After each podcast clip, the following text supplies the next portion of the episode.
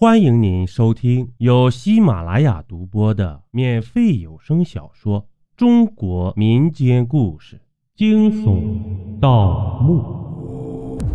咱们书接上集，只听啪，陆离的玉佩竟然毫无征兆的碎了。随着这玉佩突然碎裂，大家顿时都是一惊，手上的动作自然也是停了下来。玉佩碎裂，象征着帮人挡过了一劫，但是这块玉佩此时也就是没用了。第四堵墙的背后肯定有问题。他们正呆呆地注意着地上碎裂的玉佩呢，陆离还要去把它们捡起来，我却是突然一抬头，注意到第四堵墙上突然伸出来好多好多只手。一双双灰暗颜色的手。第四堵墙上面出现的这些变化毫无征兆，把我们全都给吓了一跳。我们的神经再度紧绷起来。不对，不能说我们，只能够说我，因为我和他们不是一伙的。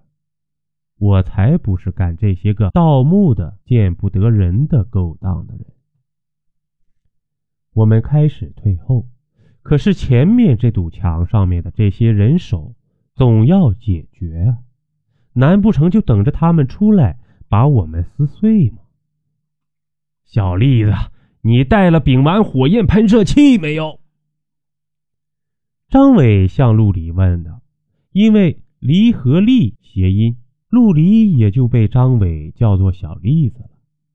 或许是因为以前受到张伟的责骂很多，陆离对于刚才那样严重责骂过陆离的张伟也没有表现出什么，不过也是什么话都没说，径直走到背包前，从里面掏出丙烷火焰喷射器，抱着递给了张伟。这东西太他妈高大上了，我不会玩这个，你来吧。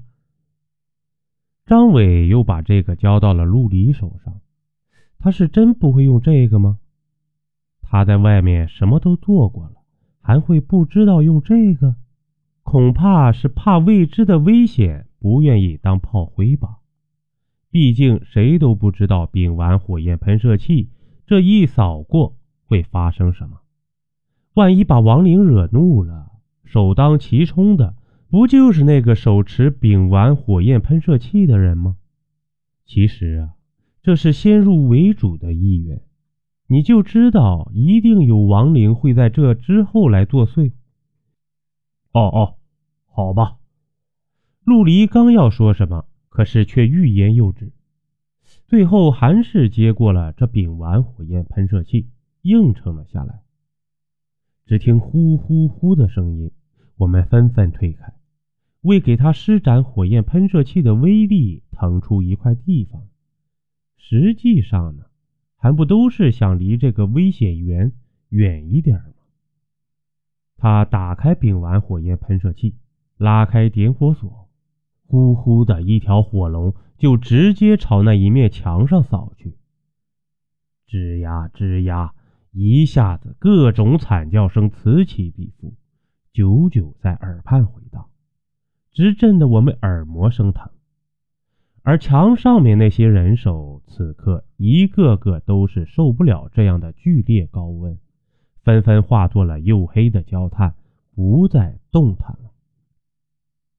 丙烷还有多少？我问道。呃，三分之二吧。陆离答道。你回来吧。我看着他脖子上面的玉坠已经碎了，赶忙叫他回来。刚才那个黄衣女鬼受了这玉观音的灼伤，肯定对这玉观音的主人怀恨在心，而陆离显然已经成了首当其冲的对象。